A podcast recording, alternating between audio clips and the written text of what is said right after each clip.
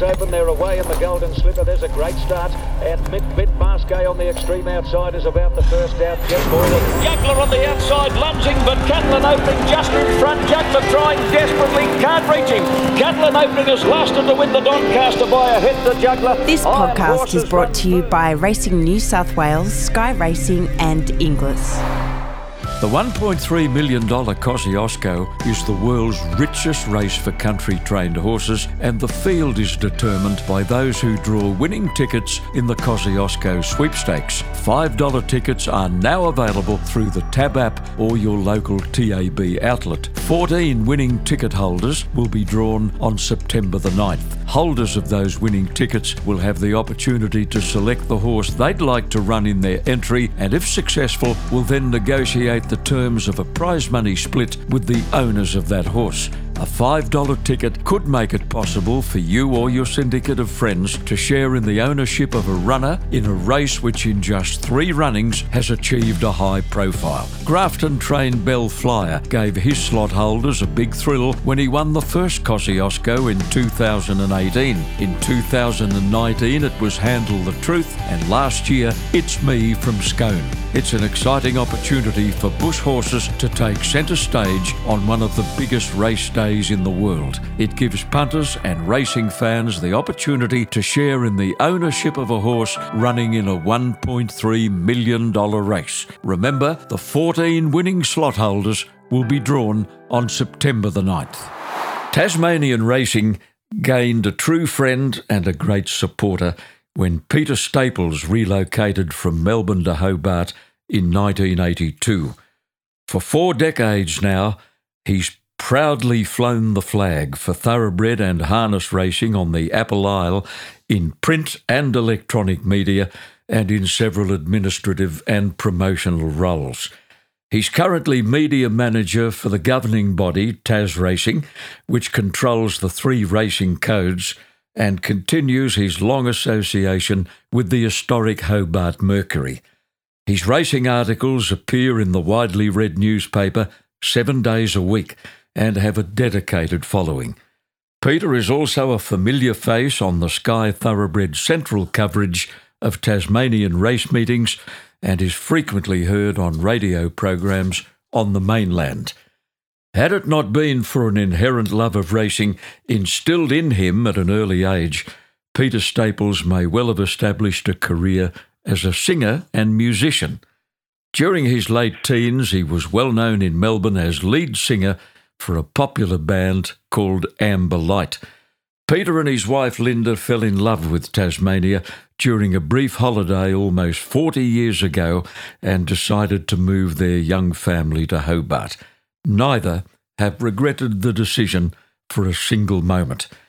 Here you are in 2021, Peter Staples, a parochial Taswegian and the kind of citizen envisaged by Abel Tasman when he found the joint in 1642. Well, that's a fair bit to live up to, John. Any wonder I'm tired. You love the place, don't you? Oh, I do. It's God's little acre, John. And, when Linda and I and our young daughter and 6-month-old son moved here, took us a while to settle in. But the thing about Tasmanians, they're quick to accept you if you're fair income, and they can see that pretty clearly. And away it goes. And I've been able to forge a career, and we've been able to make friends with a lot of people, and they're genuine and dear friends. And but being involved with the racing industry really gives us an absolute gigantic family. Yes.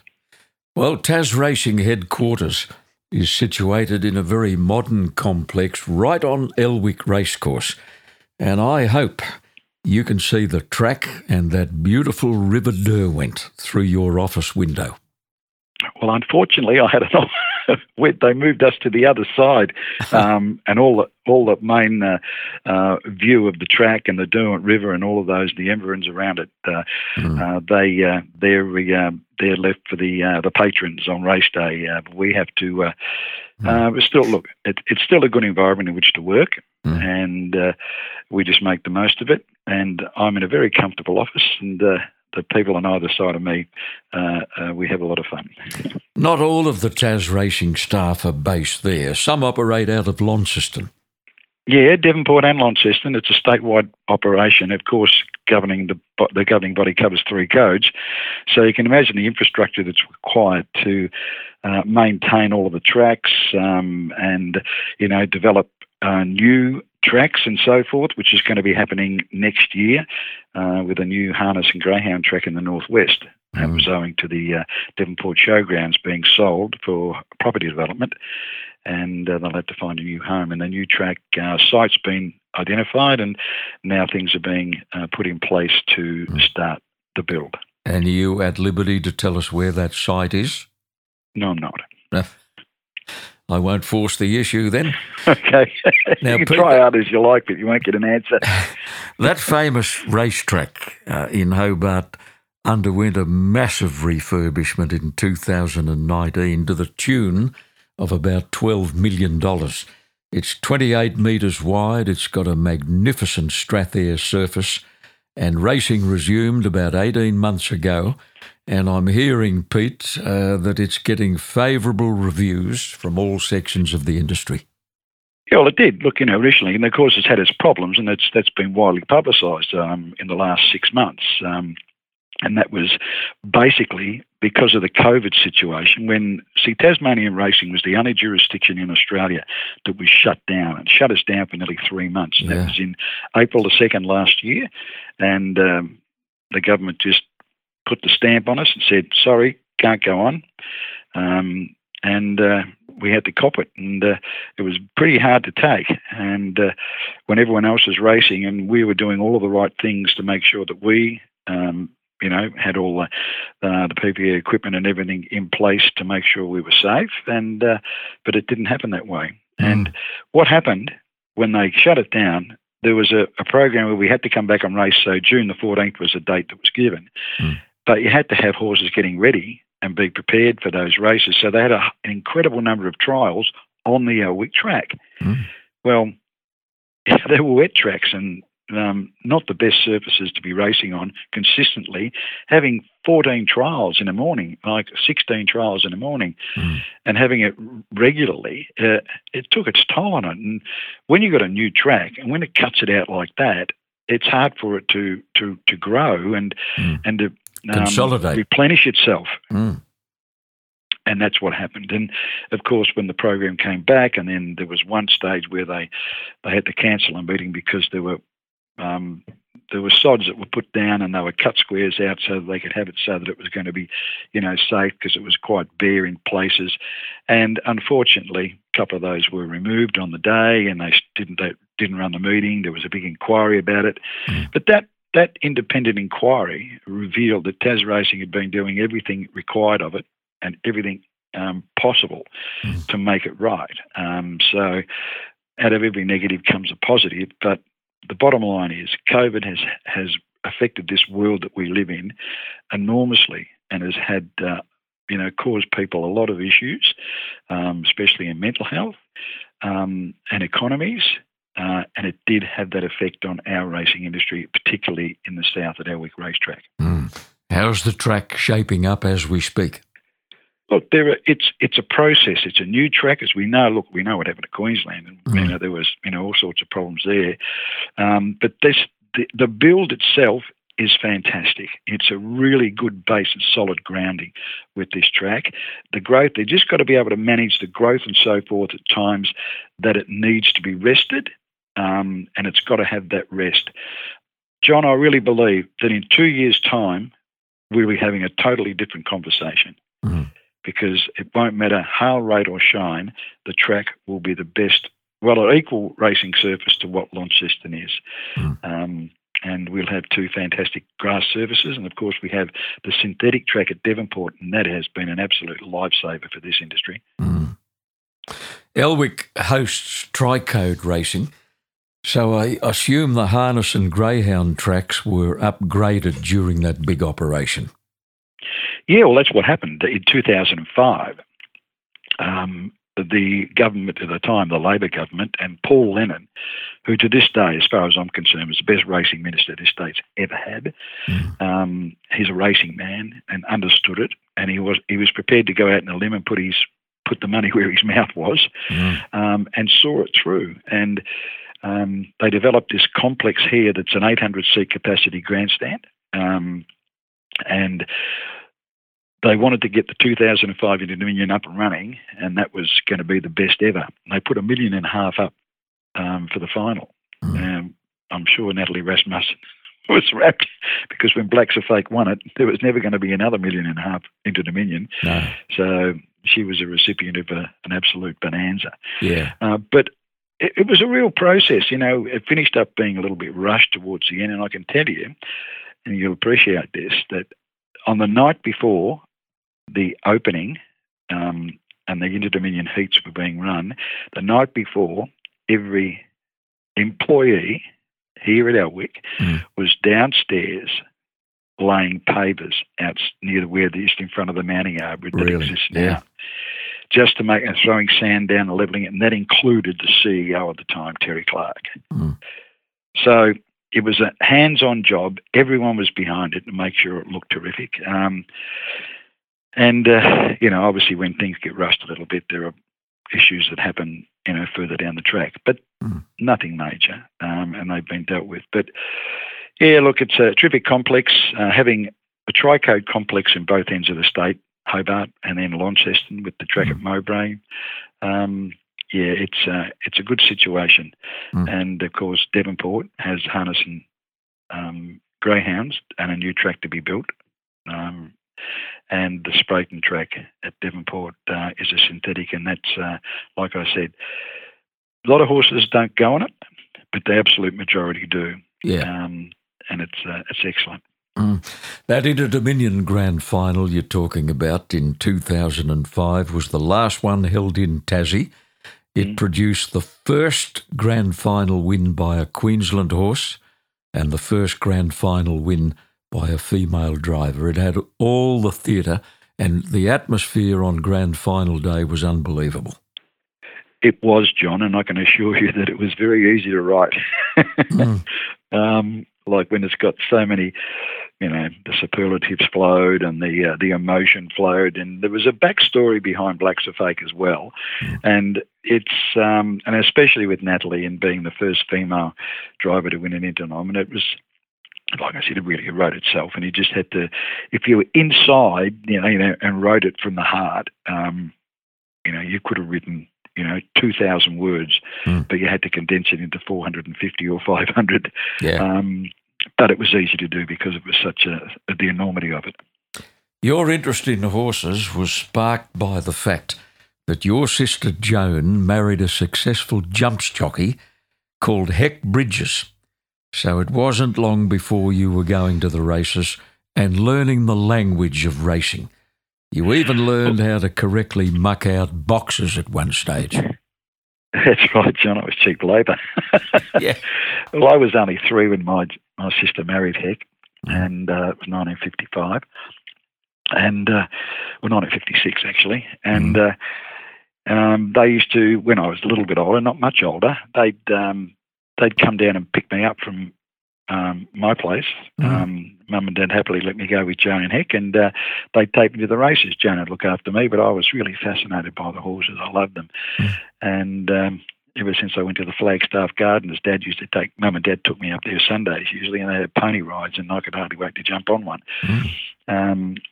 But going down to my sister's place, and they had stables at Williamstown, and they always had at least a couple of horses there. Mm. And I was, you know, I became attracted to them. I had no fear of them, although Heck taught me to make sure I was wary, because, you know, they can do a lot of damage because they're, you know, 500-kilo beasts, and they could do things accidentally to hurt you. So he explained all those things, and I learned to muck out stables. I used to feed up and look forward to it. And during my school holidays, when I was probably 8 to 10, those years, I was a regular down there at Christmas and midterm, and I'd spend a lot of time there. And eventually, I taught me to ride, and I'd take the horses and walk them down the lane, because I lived in Baby Street, and the lane behind went right down to the beach, and then we'd walk the horses down and take them out for a bit of a swim. Mm. How did your involvement in show business begin?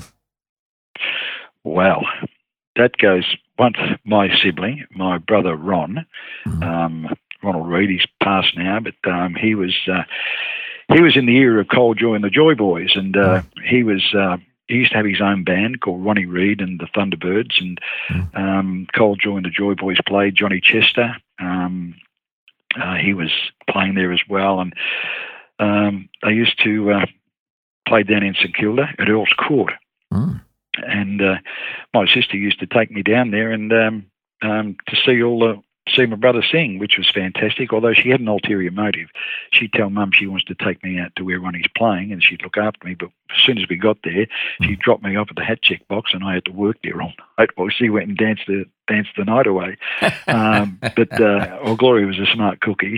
Yeah, but I loved it, and and I was, of course, I just adored my brother and idolised him really, and I could see that, you know, he was singing. And the thing that turned, John, that really made a difference in why I wanted to become a singer was I fancied a little girl called Pam Spencer in grade 4. At King Street State School. well, everyone has childhood sweethearts, and she was mine. And but I didn't know how to impress her. And this bloke come down from Rockhampton who was a really good swimmer, Willie Westhead, and he sort of was the limelight of the school, and I was struggling to get my Herald certificate at the North Melbourne Bars. And anyway, I was a mad Elvis fan, of course, because Ronnie was, and we had a parent teachers night thing coming up, and then all the kids had to do something when all the parents came up for the big night. And I said, what do you do? I said, I can sing. And I knew Wooden Heart. I'd learnt the words. Even the German bits, right? Yeah, Presley recorded that, didn't he? Yeah, he did. And I got up in front of the whole class and I sang Wooden Heart, and I melted Pam Spencer's heart. Oh, dear me. And that day I said, I know what I'm going to do when I grow up. I'm going to be a singer in a band. If that's how easy it is. Well, you eventually became lead singer for a group called Amber Light, so I'm presuming you could hold a tune. Well, yeah, I've done it. I've sung in bands since I was 15, John, and I'd given it away before I moved to Tassie, probably for about, well, when you talked about Amber Light, I was with that band from when I was, well, 16, but the guys from when I was 15. I was with the guys who were in Amber Light, but it was called Pale Shade. But when we changed the name to Amber Light, and those guys, and the band that it was at the end, the four of us, we were like brothers. I mean, we were really, really tight.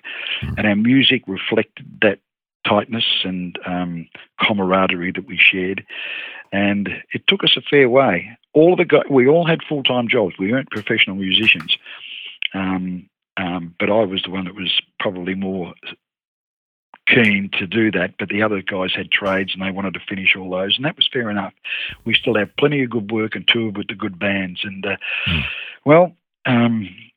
once we got to the stage we were just about to knock off a recording contract with Festival, we broke up, and that was because I won't make it public what the issue was, but it was one of those awkward situations, and it wasn't the guys, but it was a family intrusion type thing, and it got the guys, and eventually it broke us up, and I was absolutely devastated, and so much so that I didn't speak to them for 36 years. Good heavens. And they saw each other occasionally, although the lead guitarist didn't. But the drummer, Peter Godden, and their bass player, Bruce Parker, they grew up together. They were school friends from, I think, primary school. And they stayed in touch. But Bruce, the bass player, he put his guitar under the bed and never opened it again. Good heavens. 37 years. And as it turns out, when he turned 60, because I'd been working on Sky Channel, Bruce's wife, Cassie, she made inquiries about where I was, and someone said, they'd seen me on Sky, and she rang Sky, they rang me, gave me her number, and I rang her, and that led to me calling Bruce on his 60th birthday on the night. Good. Well, he left the party and talked to me for nearly an hour. Ah, good stuff. I'm glad that happened. I had to come out and find him. Yeah. And look, what it did, it brought us back together. And we've actually played. We did a whole day of at Panton Hill in Victoria, where we played, and we got all of our siblings and all of our kids, all the kids of all the members, all play, and then even the grandchildren, and did performances on that day. So that was a really special thing, and we're as tight as we ever were. Mm. By the time you and Linda made the move to Hobart and settled into your new lifestyle, you'd garnered some experience in general sports reporting, and there's little doubt this was the future you wanted. Now, fate stepped in. You spotted an advertisement in the Hobart Mercury calling for a sports reporter. You couldn't get there quick enough. I couldn't get it. It was like, you know, stampede to the door. But anyway, there's a long story of how it came about. But anyway, it happened. And, yeah, and it's like anything in life, John. If you get an opportunity, grab it with both hands, both feet, and everything else you can grasp around something, and just go and do the best you can. And if that's good enough, and just be honest in your endeavour, pretty much everyone will succeed in it. Mm. Your sporting interests have always extended past racing. And if required, you'd have been happy to write a story about the World Rope Quoits Championship. But it was your love of the game of cricket that led you to a friendship with a young Tasmanian who was destined for greatness at the highest level. You saw something special in Ricky Ponting the first time you saw him playing club cricket as a youngster. I did indeed, and I think everybody saw it. It would just, you know, when you play a sport, particularly, and cricket was my first love. Don't get me wrong; it was even music. It didn't exist. Cricket was just it. I'd eat, drink, and sleep a cricket ball and bat. But I did, you know, becoming a sports writer, I thought, gee, this guy's just an unbelievable talent. And then he was recognised, you know, nationally. Of course, he went to the academy in Adelaide, and away it went. And he's carved a career that took him to become in the most important role of any sports person in the country, and that's captain of the Test team. Mm.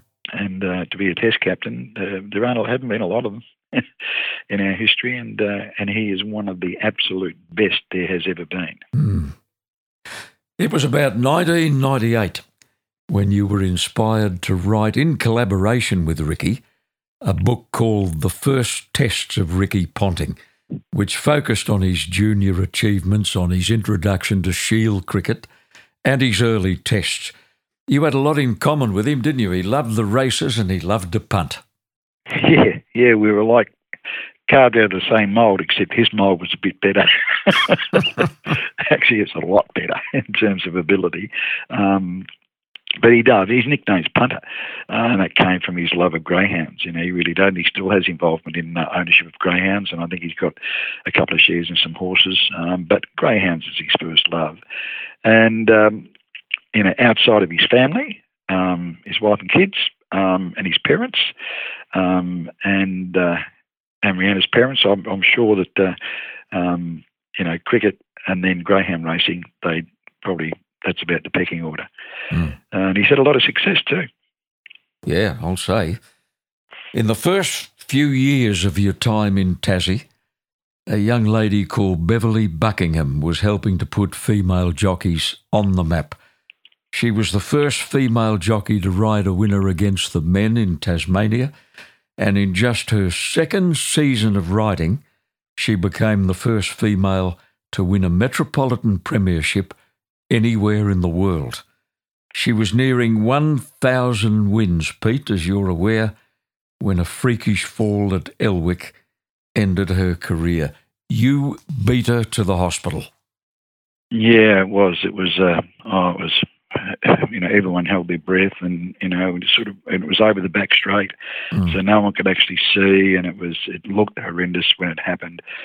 And my heart was in my mouth when I saw it happen, and anyway, she eventually was taken to hospital, and I went to the hospital that night, and I was with trainer Gary White, to whom she rode a Melbourne Cup, a Hobart Cup winner last beyond, and had a great association with Gary. And Ted, her late dad, was there as well. And we're in the waiting room, trying to find out, what the damage was. And she came out on a gurney, and she was being wheeled off. And I walked up the corridor to where she was, from where she was being taken, and I put my hand on the gurney, and she looked up and she said, "Oh, Pete, I'm scared." Oh gosh, did she? And for the first time, I now know what fear looks like, and that's what it was in her eyes. It was, you just couldn't explain it. Words couldn't explain it.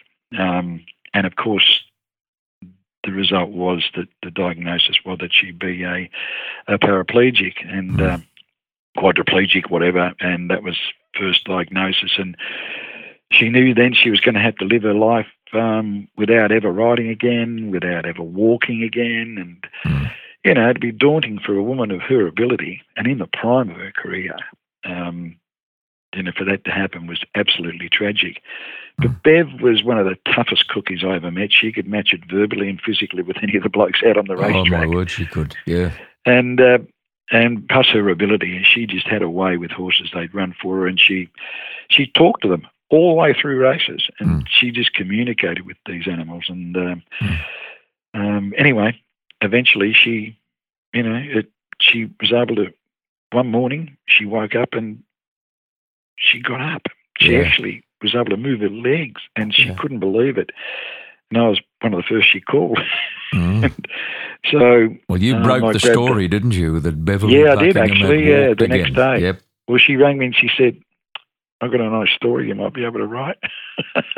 And of course, I probably cried half the way up there. And when I got there with the photographer Tony Palmer, it was the story that every racing journo would want to write. Oh yeah. And I got to do that, and it was one of the best stories that I'd written. But I never felt better about writing a story than I did about writing that one. Well, Beverly, after 9 years in Sydney, only recently moved back to Devonport after 20 years out of Tasmania. And I believe you spotted her at the races a week ago. Yeah, I did. I went up there when we inducted Bev into the Tasmanian Racing Hall of Fame. She was an inaugural inductee in 2005. Anyway, 2 years ago, she became inducted as a legend. And she couldn't travel by plane. She just can't do that. Because she still has, the effects of that, injury she sustained. It still prevents her from doing that neurologically and in other physical areas. So Linda and I went up to Sydney to see her, and while there I did a video recording with her so I could play that out at the night of the function, and she agreed to that. But at that point I think she started to think, maybe I'd like to go back to Tassie. Yeah. And she admitted that is the point where she started to really think about it, because her daughter Tara is an absolute gem. She dotes on her mother, and she has done for a long time. And, of course, she was at the lunch as well, and she just talked about, things with her mum, and, they were quite frank with everything, between each other. And I thought, well, this is lovely. Wouldn't it be great if they came back? Anyway, I planted the seed. Not that it was my risk that I did it all. I just planted the seed, and that's from where it grew. That's it. So, but she's in a great place now, back home. She's she'll buy a property with Tara probably next year. Lovely. At the moment, they're living at I think Turner's Beach, and everyone is so thrilled to have their Bev back, living in Tassie, and that's what they call it, their Bev. Yeah, of course. Pete, I'll get you to stand by for a moment. We're going to clear a commitment on the podcast, and we'll be back with Peter Staples after this. It came as no surprise when English Managing Director Mark Webster announced that South Australian Gytrash would fill the company's slot in the Everest at Randwick on October the 16th. Gytrash ran in the English slot last year, coming from well back to finish a strong third to Classic Legend. The horse stayed in Sydney and 2 weeks later won the $1 million Yes, Yes, Yes stakes at Rosehill Gardens. Not long after, he presented with a knee problem which required surgery for the removal of a bone chip and then a long spell. On resuming, Gytrash ran third in the Group 1 Goodwood Handicap and was then taken to Brisbane, where he was unplaced in the Kingsford Smith Cup, only 2.8 lengths from the winner after a wide run and a pretty hefty check in the straight. Fittingly, he was purchased by trainer Gordon Richards at the 2017 English Premier sale for just $41,000. He's taken his large ownership syndicate on a fantastic journey with 10 wins and 12 placings for more than $3.2 million. Inglis and Gytrash get together for the second time in the world's richest race on turf, the fifth running of the Tab Everest at Royal Randwick on October the 16th. My special guest is journalist, commentator, and former outstanding vocalist Peter Staples in Hobart. Pete, Tassie's never been short of a top jockey. You've been a Brendan McCool fan for a long time. Oh, indeed. Brendan, we don't win as many premierships, 14 as he's done, without being pretty good at your trade. And he has proven time and time again his judgment, his intestinal fortitude, his ability to create opportunities in races.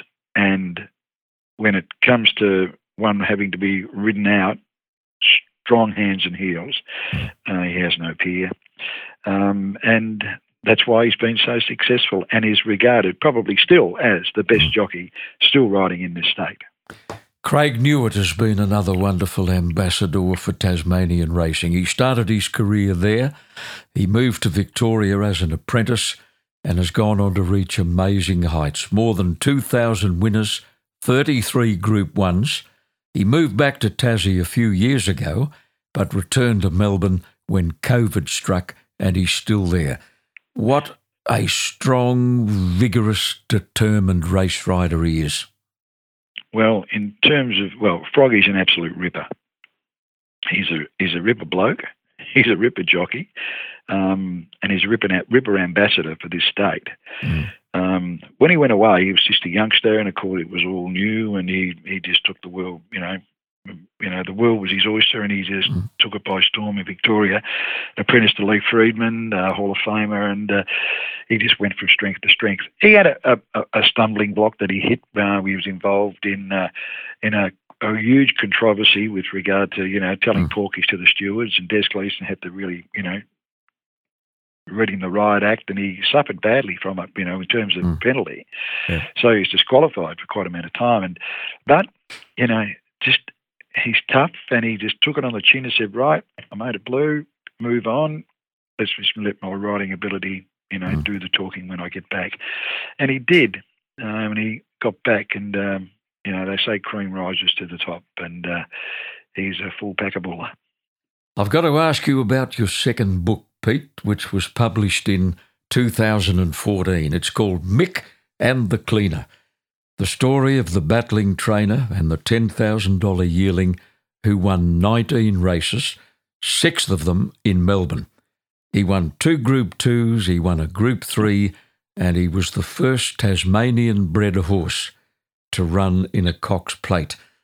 Now, it wasn't a case of you being commissioned to write this book, is it? You wanted to do it. It was your idea. Yeah, that's right. I had to go and find a publisher. That's all I needed. And Mick was a terrific bloke, and he was an absolute. He's one of the real characters of racing in this state. John knew, and I'm hoping that I portrayed him as that type of person in the book. I'm pretty sure I did. Well, I've read the book, and I'd have to agree. You certainly did. He's like his aboriginality. He was proud of, and we wanted to make sure that that was forefront.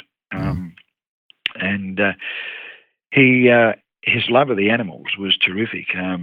He was, he could, have a lend of the truth occasionally, bend it and twist it occasionally, which is a funny line I'll tell you towards the end of this. But he loved this horse to the point where, can you imagine going out to the backyard and getting a ball and waving it around, and then the dog sort of crouches down on his front feet and waiting for you to throw it? I can tell you, I saw the cleaner do that with Mick. Good heavens. I'm serious. He did that. He just reacted to him like that. And as the old saying, excuse the French, but he wouldn't fart unless Mick said he could. And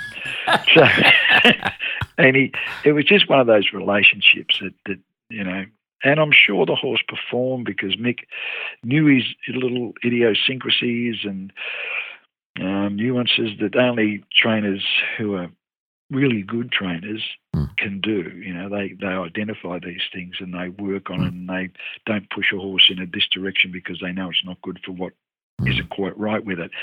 And that's the secret of being a really good trainer, I guess. But as a bloke, he was a real character. Although, in Benny Truth a little bit and so forth, the first 20,000 words of the story, I had to tear up. You started again. I had to because a bit of it didn't start to add up. And I went, hang on, Mick. I said, this doesn't tie in with what's going on here. He said, I might have got that wrong. I wasn't quite clear on that. I said, mate, let's just start again, okay? But this time, if you're not sure, don't say it until you are. Yeah. And he said, okay. So I screwed him up. And then we started again. But that was fine, you know, it was better because he really started to think about it. And then we got into areas that he may not have got into had that not happened. And it became more of a real personal story, and the torment that he went through when he had a gambling issue, he had a drinking issue, he had marital issues, and him and his wife, a late wife, Linny, they used to fight like cats and dogs. And he was really open about the whole thing. And when speaking to his children, they verified it in no uncertain terms. So, but now it's all in the book, except there is a lot that isn't in the book. But if they ever decide to make it into a telly movie, it'd be incredible ingredients to make it a success. And it's Mick Burles who died much too soon at 69 years of age. Well, emphysema got him, and he's a bugger. He just loved to smoke, and he was told he couldn't get a lung transplant because he still smoked, and he was on the nebulizer and taking the oxygen tank to the races with him. Dear me. Yeah. Have a little break and then take the mask off and have a smoke. Like, you're just trying to kill yourself. But that was Mick.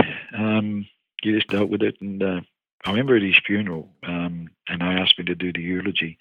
And when I was talking about him, and I just brought the house down, and I actually said, one of the things that Mick said to me, and it stuck with me forever, and remember what I told you about the first 20,000 words, and he said to me once, Pete, never bullshit a bullshitter.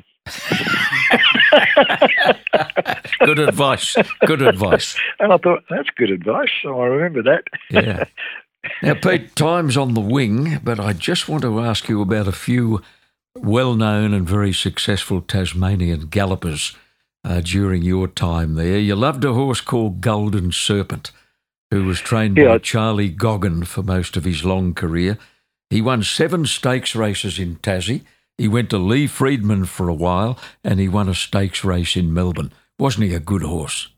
He was a terrific horse, John. He had a terrific turn of foot. He had great endeavour, well balanced, good size about him, and he was a kind horse. And he won when he won races. He won them with authority, but they never saw the best of him in Melbourne.